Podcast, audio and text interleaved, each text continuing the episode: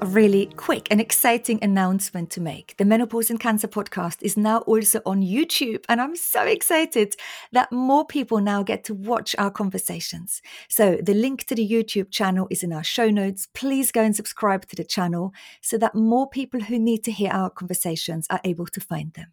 Thank you.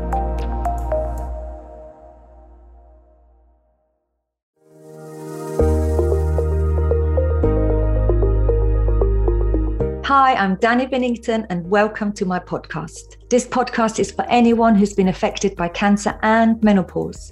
I'll be speaking to special guests and menopause experts to help us find solutions to our symptoms and, of course, address the greater picture.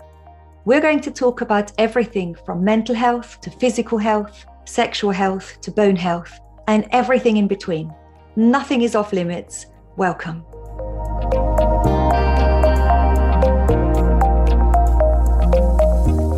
And welcome everyone to today's episode on the podcast.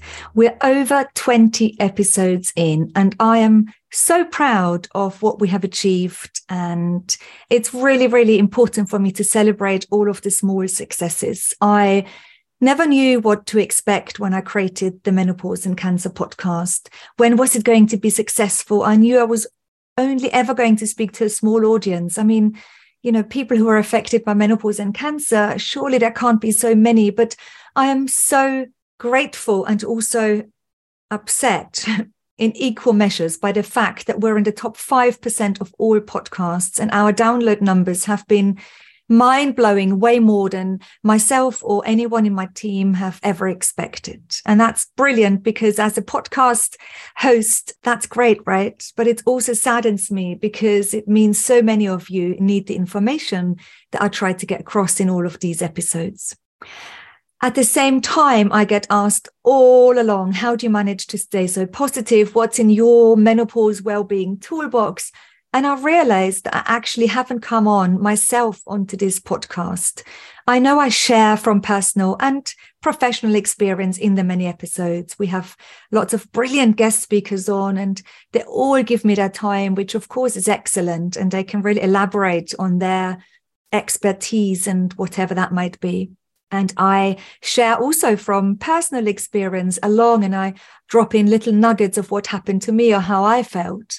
But I realize so many of you don't actually know my story, what is in my well-being toolbox. And let me reassure you, I don't feel I am this positive person all along and all day long and every day. And that's really important for me, for you to know. I've got my ups and downs. And at times, this whole menopause malarkey is really tricky to manage.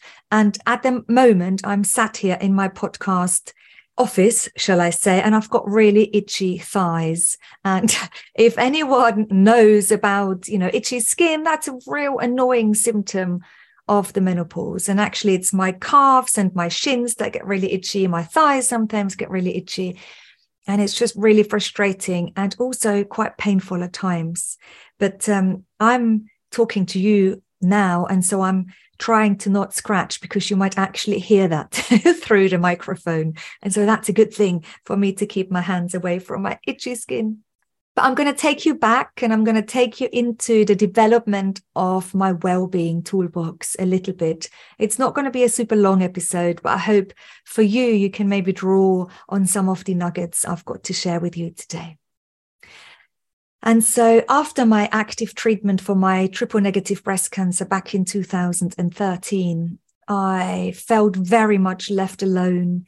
My appointments with the oncologist and the breast care nurses suddenly became three monthly. I was going from, like many of you, daily radiotherapy to that's all we can do for you. And we'll see you in three months. And look out for any weird symptoms because that could be a cancer recurrence. And I felt so so panicked and my worry of having a recurrence was all consuming.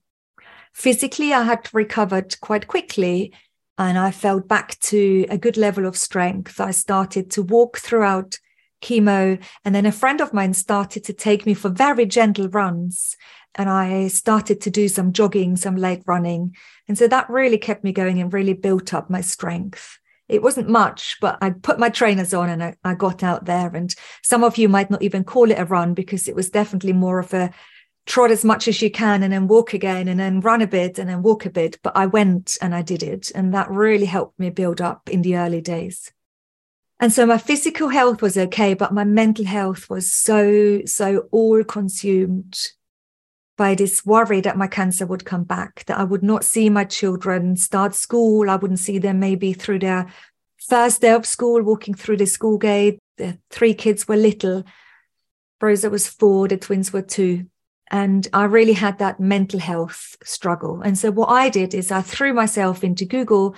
I don't think I was on Instagram then. No, I threw myself into Google and I was reading up on all sorts of things that people can do to stop their cancer from coming back. And obviously, diet comes up in so many ways and forms. And there are clinics in Mexico came up and diets where you do a lot of cottage cheese sort of diets and loads of loads of different things came up but one thing that i sort of got obsessed by is i guess a plant-based diet and removing loads of things and so from one day to the next my mental health was so shocking. I didn't come up with a plan or anything. It was literally from one day to the next. I stopped and eliminated many, many food groups. And I would not advise anyone to do this. And I don't think it was helpful at all. If anything, it added way more stress to my whole nervous system because it wasn't a gradual, let me plan this, let me do a meal plan, Dan. It was a gradual from one day to the next. You're not going to eat any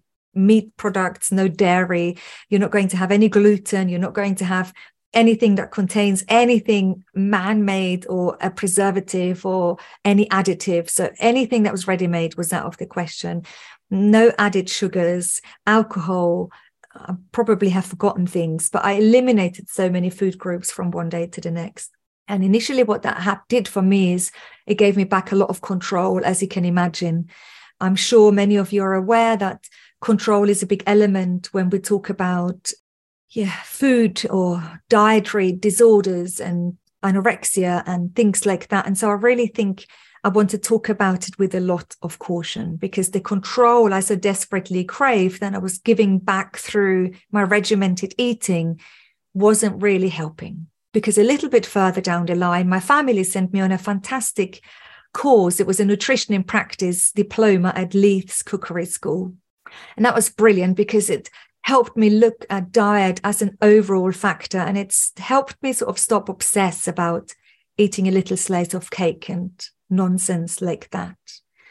And so I would say, after a little bit of education through that nutrition in practice diploma, my diet became really sound and really tailored and very much bespoke to me and my needs. And I had help from a nutritionist, I had help from a dietitian, and I would say my diet then was at an all time high.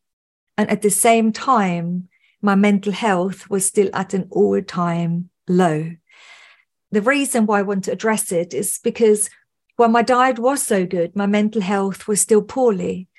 And so I realized then that I needed more to feeling good than one element. And if that one element is your diet bucket, let's put all of our toolbox sort of elements into buckets if you've got your diet bucket and how you eat then i feel like there is only so much you can do within that and i think diet has lots to answer for and there is a lot we can do with diet i'm a real believer that food can be your medicine in whichever way you want to interpret that it was an integral part for me, but it wasn't everything. And it didn't make me feel amazing on different levels. And that's important for me to recognize. Of course, then I didn't know that. It was the control I needed at first. I regained that by being so regimented, but that control also gave me hope. And I think it's important that I also mention that because that hope meant that I was becoming more hopeful to be on the right path.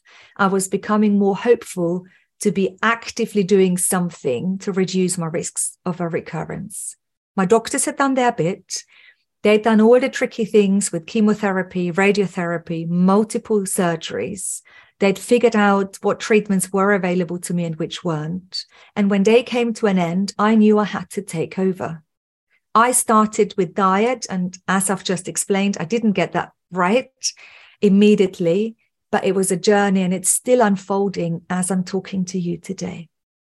But when that mental health was so low, I remember my mother in law ushering me to my first yoga class. And she lives close by. And she said, Dani, I'll pick you up on Tuesday evenings and you'll come with me to my local yoga class in a church hall.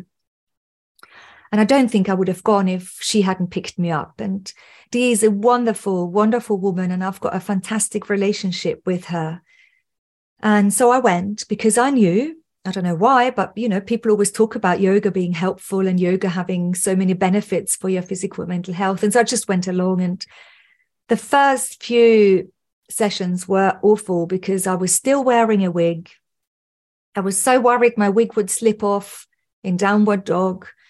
There was lots of different people, lots of older people than me, lots of really mixed people. And I couldn't really relate to anyone. I felt so isolated. I felt so alien. And I think a lot of us feel like that once we've come through sort of a difficult situation like active treatment. I didn't want anyone to know about my past. I didn't want my yogis to then know that I had just been through cancer. I didn't want anyone to feel sorry for me and I didn't want I didn't want anyone to know. So I covered up uh, on some days, I even wore a hat over my wig because I, I thought that would, you know, be a bit more easier to keep the wig on my hat. And I was hot, and my toenails had all come off through chemotherapy, and so I didn't want to take my socks off because I had really manky, manky toes, and so it, I was all consumed by really how I looked. But after two or three sessions of yoga, I realized that actually I had an hour or an hour and a half on the mat where I wasn't all consumed by this riddled, riddled feeling of anxiety, of panic, of worry that my cancer would return. And so before yoga gave me any physical benefits of regaining my strength or anything like that, it tapped into my mental health. And the combination with that mental health aspect and me before then tinkering with diet became really powerful because I suddenly opened up another bucket, my exercise bucket or movement bucket. And in that movement bucket, I put a physical movement routine. But actually, that bucket doubled up and then became also my mental health bucket. And yoga is still integral for me to keep sort of on top of my mental health. And yeah, it's quite amazing how that happened because I never anticipated it to unfold that way. And I think the same happens for people when they're out walking, when they first start other exercise programs, whatever you might think you need to do to get your body moving, because we all know we should move our bodies more than perhaps we do there are side effects or side benefits. And for me, the side benefit of yoga was definitely the improved mental health. Now, I need to be really transparent here. That didn't mean that my whole day was suddenly anxious free. No, I was still having this parallel thinking of, you know, I was really busy. I took the three kids to school. The twins were on scooters. They were scooting into different directions. One would go over the roundabout. The other was a little bit further back in a tears. And then I had my older one already at the school gates. And so I was really busy keeping the kids safe. We had busy social lives. And at the same time of being busy, I had very destructive, very intrusive thoughts. I saw the Macmillan nurses. I saw my end of my life. I saw my cancer recurrences. I saw doctors telling me your cancer's come back. And although I knew that were illusions, my worries are illusions, they were intrusive and they were catastrophic and they were so real to me and they were really sort of very debilitating for a long period of time. And so even the yoga didn't take that away in everyday life. But what I've realized was the yoga can help me manage when I'm on the mat. And the hope it gave me from that is that if yoga can help me have less anxious and intrusive feelings whilst I'm practicing yoga, then there must be something that can help me get to that state, even when I'm not on the mat. Initially, for me, that meant to do more yoga. And with the same teacher, Claire Weatherly, who taught me my first many, many yoga years, I then did my yoga teacher training. And I decided then to run my first Sunday evening yoga class a few, quite a few years back as well now. And now I run weekly yoga classes on Zoom and in real person in our studio in Esher in Surrey. And I, of course, run lovely retreats, uh, multiple yoga retreats every single year. But with my diet bucket, with my yoga and exercise bucket, and now that having opened up the mental health bucket, I realized that there are different buckets that I needed to tap into for an improved sense of well being. And bearing in mind for all of you listeners who do know or don't know, that was before I was put into surgical menopause because that came a little bit later. But I'll fill you in with that as well. Now, that mental health bucket, I had opened it through yoga, but I hadn't completed it, I felt. And so for me, there was counseling was a big part that needed to go into this mental health well-being bucket. I had different counselors. I had one given to me by the hospital where I was treated. I then had another one. And then when that came to an end, I had another counselor who I paid for privately. And this third person was amazing because she used a multi angle approach. We did some CBT, cognitive behavior therapy. We did some digging around in my past. We looked at my family.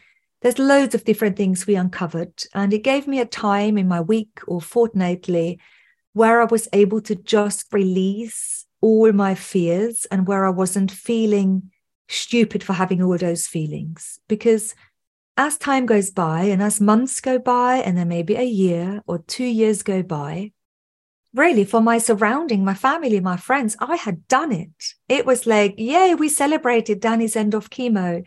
We celebrated even the first year all clear. And yet, emotionally, I was still so drained with so much fear.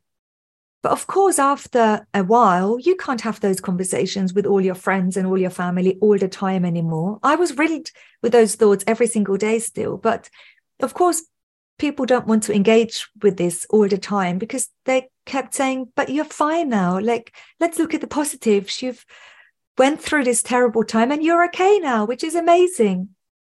And so of course i stopped talking to people about all of my intrusive feelings and my low mood and all of my worries and counseling allowed a space for this to come out. And actually this third counselor that i absolutely loved engaging with when we started our first conversation, she said, Right, let's start, let's start at the beginning. And I said to her, the 6th of February, 2013, I was diagnosed with cancer. And she stopped me right there and said, Dani, there must be more to you than just your cancer diagnosis and what happened after. And that sentence really hits home. And that sentence has added an integral part of my mental health bucket and my toolbox, my mental health toolbox. Because from that moment onwards, I decided and I realized that I can't be defined by cancer. And later on, that really helped me in knowing I'm not going to be defined by menopause either. Because no one thing alone in my life will ever define me. And I don't want anyone else to do that as well. And that was a real important wake up call to me. Of course, there is a lot more to me. There are 33 years pre cancer life, and I've got a lot to share from those 33 years. And th- this was me too, and I lived that. And it's not like I've started my life again from when I was first diagnosed. And I'm not sure if that resonates with any one of you, but it was really important for me that I didn't let anything define me.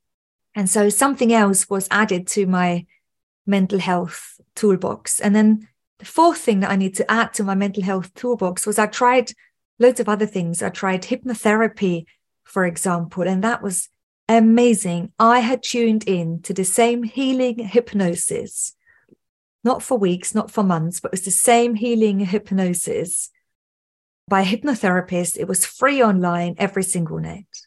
And my husband and I had this joke at home, and he kept saying, I'm not just going to bed with Dani, it's me, Dani, and Mark, the name of this hypnotherapist. And we were laughing because every evening I would plug myself into this meditation and I allowed the healing meditation sink into my drifting off consciousness. And in the times where I couldn't sleep, I plugged myself into the same meditation. And it was like a lullaby. It was soothing. It was really, really important that I did something for my subconsciousness as well. I felt like if I allowed all those healing words into not just my days where I actively do, in my days I did diet, in my days I did yoga, in my days I did counseling, but in the time where I drifted into sleep in my almost subconscious mind, I also needed to do some healing, or that's how I felt. I'm sorry if that sounds crazy, but that healing hypnosis was so important to me. And so I seeked out this hypnotherapist and I went to do a short course. It was only a four sessions, I think it was, of hypnotherapy. And I remember leaving the last session, I was walking across Waterloo Bridge it was a cold winter's day and the sky was really blue. And I got to the top of the bridge approaching Waterloo, and I thought, I must remember all of this. I, I want to tell Tim, my husband, and my mum everything that happened in this conversation. And it was so, I don't know, enlightening and powerful. And as I stepped onto the bridge and I had all the buildings and the big river either side of me, I forgot everything that has happened. And I just felt as light as a feather, like I had springs in my steps. And I felt I had released decades and decades of baggage that I kept carrying around on my shoulders. And it felt incredible. And so that was really another really important part of my well-being toolbox. And I wanted to share that with you because so many people say, oh, hypnotherapy is rubbish and it doesn't work. And maybe it doesn't. I don't know the science and the ins and outs. In fact, we should do a podcast episode on it. But to me, it was really important. I plugged myself into this same healing hypnosis, which is why on this podcast, I also have meditations. Because through yoga, I read so many meditations. I know how powerful it was for me. And hundreds of my clients tell me how soothing and helpful it is for them. And so, if you want to scroll down through the podcast episodes, go and look for some of our meditations because I've specifically recorded them for people in menopause after cancer. And you might plug yourself into the same meditation every evening for a long period of time, and that's okay.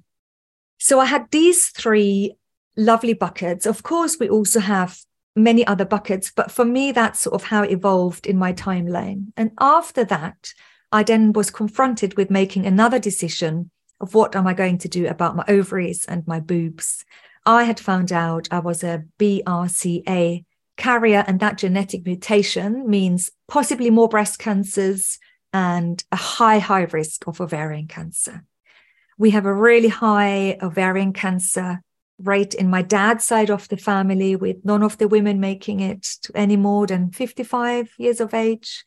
And so I knew my ovaries had to go and it was the right thing for me to do. Now, you might be at home thinking, I am a BRCA carrier, but it's I can't let go of my boobs or ovaries. And please don't let my story influence you in any way. It's a decision you need to make with your healthcare team and your family and with yourself. But for me, then, and remember, I was lucky enough to have completed my family. So for me, I had other questions than a woman would have before she completed her family history, for example.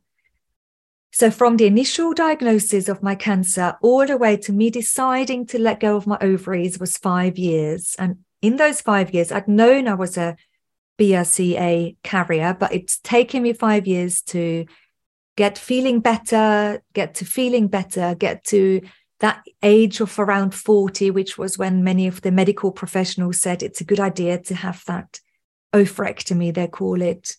And by then I had already been in the wellness scene because what happened with starting the yoga and with all of the food, I'd become sharing that and I'd started to host loads of workshops with experts a bit like now I do on the podcast. But before COVID, I did all of that in real person. And we gathered loads of women into seminars, into workshops, um, around the kitchen table. We cooked together. Experts taught about their areas of expertise. And it was always really fabulous. And so when I got to decide my ovaries are going, I had a date in my diary. I knew my immediate surgically onset menopause was about to happen, and I had a day with it in the diary. And so I knew I needed to add to my buckets because I knew I needed to perhaps or probably look at drawing into medical treatments as well to help me manage my menopause. And that is medical hormonal treatments. And they could be systemic hormone replacement therapy or uh, vaginal, so topical estrogen. And there are also loads and loads of non hormonal medical treatments. And if you look back into my podcast episodes, it's podcast episode number one with the amazing Dr. Annice Mukherjee, who speaks about all the non-hormonal medical treatments because I know so many of you ask for them. And so I knew I had another bucket to fill. And I knew that bucket wasn't going to be filled by one menopause specialist alone. I had to seek out multiple menopause specialists. I went to the top surgeon that works very closely with a fantastic charity, the Eve Appeal, Dr. Martin Widschwendter, who did my surgery, and asked him everything he knew about ovarian cancer, about how to manage menopause with the BRCA gene, how to manage menopause after a cancer diagnosis already. And I seek lots of different doctors. One thing I also made sure of is that I had a menopause specialist appointment booked in way before my surgery because I knew I needed to talk and be totally informed about what I was going to do in managing my menopause and what my options were before anyone would even go near my ovaries. And that is something I'm really passionate about sharing because I know so many people are plunged into menopause through surgery or through other treatments, and they've had no one warning them about what might happen or giving them the options beforehand. And so women are often feel very much alone, like they've been pushed off that hormonal cliff. And I wish someone had talked them through that medical bucket. What medical solutions do you have available to you? Are they hormonal or non hormonal? And that opened for me a huge bucket. And I'm really, really passionate about bringing in all of the experts who can share about their expertise. Because if someone is suddenly diagnosed with osteoporosis, for example, after being on long term anti endocrine treatment, we need an expert in talking to us about their solutions. Because otherwise, we think we're just going to fall to pieces and there's nothing we can do and our bones are going to crumble. But there is so much we can do. We just need the right expert. And so, in my medical solutions bucket, I want to throw in as many experts as possible. And I want to share those with you in all of the episodes on the podcast.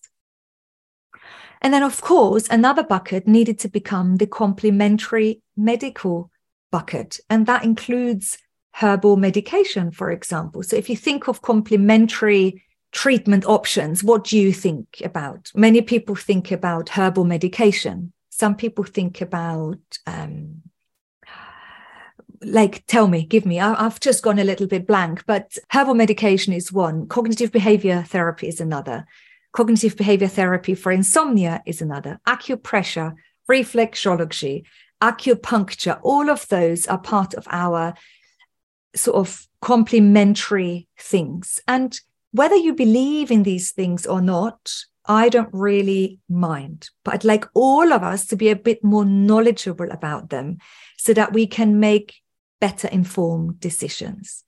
Because it also very much depends on how are we wired until we get to this point in our lives where we have to make a decision so you're here now you hear herbal medication for example are you drawn to it or are you not drawn to it in this moment and i would like to open doors and windows so that you can make a more informed decision to say yes or no because I really don't want anything to be dismissed. Because the worst thing is that we go through life, we dismiss a load of things because we don't quite believe in it, because we don't know quite enough about it. But that means that our treatment options become very small then, and our options of helping ourselves very narrow. And that gives never leaves a good feeling. And that makes our hope very small. And I want our hope that there is something we can all do. I want that hope to be huge and the more buckets we have with solid evidence based facts that we can draw on, the better. Because I know we haven't always got the capacity to dip into all of those buckets at the same time. I know we don't have the energy for that. And so I think if all of those buckets were open and we believe that we had some hope into each of those buckets, then that's a really good enough start. So that then we, when we have a little bit of energy, we can dip into this on Monday and that on Tuesday, and we can explore acupuncture on a Wednesday and at least give it a go. Because by not giving things a go, I think we're doing ourselves a big disjustice. That's the best way to put it. For me, that dipping into all of those buckets meant different things. I seek the help from a herbal medicalist, which was brilliant and really, really helpful. I've been struggling with the lymphedema for many years, ever since my breast cancer surgery. And that often flares up in infections. So I get nasty, nasty infections in my left arm. And they need to be treated with antibiotics for a long period of time. And that never sits well with me because I don't want to be taking antibiotics, but they're really important and they save my life when I take them.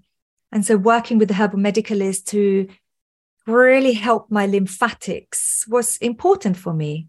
And and yes, of course, there was an aspect of there maybe being a placebo, but I'm a real believer that this is brilliant.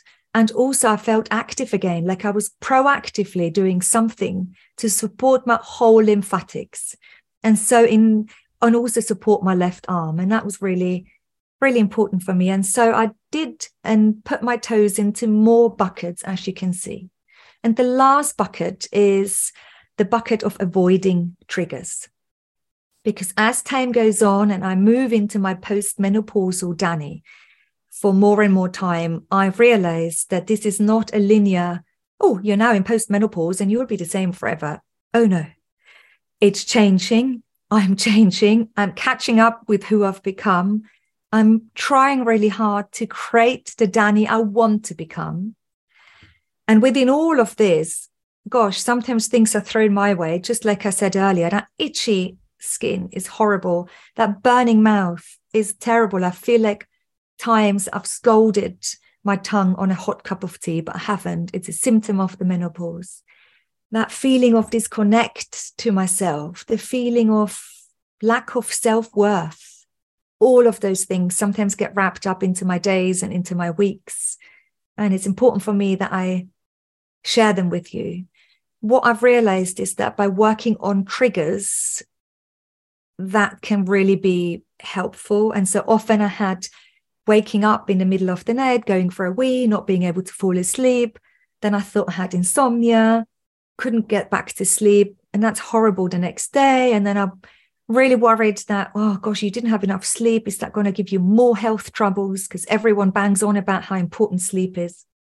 But you know what sort of really helped me personally is not drinking loads of cups of herbal tea in the evening and not having loads of snacks in the evening and I didn't realize that was going to have an effect on my waking ups in the night. But I did a bit of tinkering with when would I eat last in the evening. And so I decided not to eat any later, say, than six o'clock in the evening. And as soon as I did that, I had my last meal and my last big cup of tea in the evening, say six or seven o'clock. It stopped me from having to get up in the middle of the night.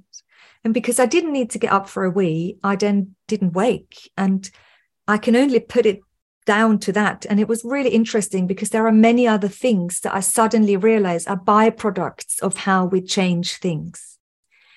And let me give you a few other examples. So when yoga clients come to me for a morning class, some of them say, Gosh, I've got really ha- bad heartburn. And when I'm in a downward dog, I've, my heartburn or my sort of acid reflux gets worse. So naturally, these clients stop having maybe quite as much coffee before they come to yoga or they don't eat before they come to yoga. And they say that helps them in in having a better yoga practice. But what it also helped them is increase the window of their fast. So maybe they'll push breakfast back to after yoga. And that already alone makes them feel a bit brighter in their head. And some of them even say it helps them with having regular bowel movements and so it's not just the yoga practice alone that has the beneficial impact. It's the things that we put around changing up our routine. And together, they can have a real strong sort of impact in how we're feeling. And that's something I really want to sort of end on for my chat today, because again, Dr. Annice Mukherjee talks about avoiding triggers very highly when she recommends how we can manage menopause after a cancer diagnosis. And it's even things like having hot baths in the evening that can increase the severity of your night sweats. Or if you have loads of hot drinks or spicy food, that can really trigger your response to your hot flushes or your night sweats. And for some of us, it's spicy food. For others, it's alcohol. For others, it's the things that happen when you implement other changes. And then there are byproducts. And the reason why I want to end on this is to know what are our triggers and how to avoid them. And to give that a little bit of um, a benefit or to try it out, we need to get to know ourselves better. And that is always hard because for a long, long time and many, many years, I have tried to get my old me back, the old Dani, the old version of who I was before I was diagnosed with cancer. And that wasn't ever going to happen because, gosh, this changes us, right? However big or small your cancer diagnosis was, however much it impacts you now. And I'm only guessing because I don't know who's listening. I reckon it's got a huge impact on who you have become and who you've been since then. And so I've started to look at who do I want to become? How do I want to look and feel when I'm in my 60s, 70s, and 80s? No, I don't want to be this bitter, grumpy lady that picks on everyone. I don't want to be that person that just always looks at the negatives. No, I want to continue to open doors and windows for not just myself, but for all of us so that we feel we have more hope and more things to go by. And part of that meant I had to really get to know who I was and who I had become. And the more I got to know who I was, the more I could then, A, of course, know my triggers, because if I really looked at when and how and why I was eating, I learned about myself and my diet became better just by asking those questions. By really understanding what do I need from exercise? Are you so exhausted at the moment, but you're still going to your HIIT workout classes and they just rob you of even the last bit of energy? But then maybe we need to rethink. Then maybe this version of you now needs a really nourishing type of movement, of exercise. And so instead of feeding who we think we want to feed, we want to feed who we are because that self compassion then comes in. And self compassion always asks us, What do you need? And the more we can do and give ourselves what we need, I think the better off we're going to be and the better we might function. And so that avoiding triggers has many learnings wrapped up in it. And definitely the learning I want to leave you to end this episode today is to get to know who you are today.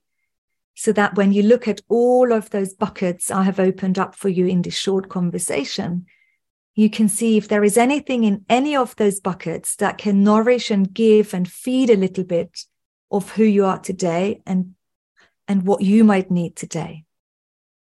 Because one thing is for sure, this menopause thing after cancer just keeps on giving. And we might have symptoms one year, one month, and they might disappear, and then new ones might come in. And so the more we stay in touch with ourselves and really checking in with ourselves on a regular basis, the more then we can continuously feed and nourish the version who you bring to your day with the energy that you have, the resources that you have. Hey, that's it. I think I might have forgotten buckets. If so, I'll put them into another episode. I really value all of your lovely feedback and your reviews and your ratings of the podcast. And I also value everyone emailing me. So if you want to email me and tell me about your journey, if you maybe want to share a little bit of your journey on the podcast, get in touch and with that, I love you and leave you and wishing you a really good rest of your day.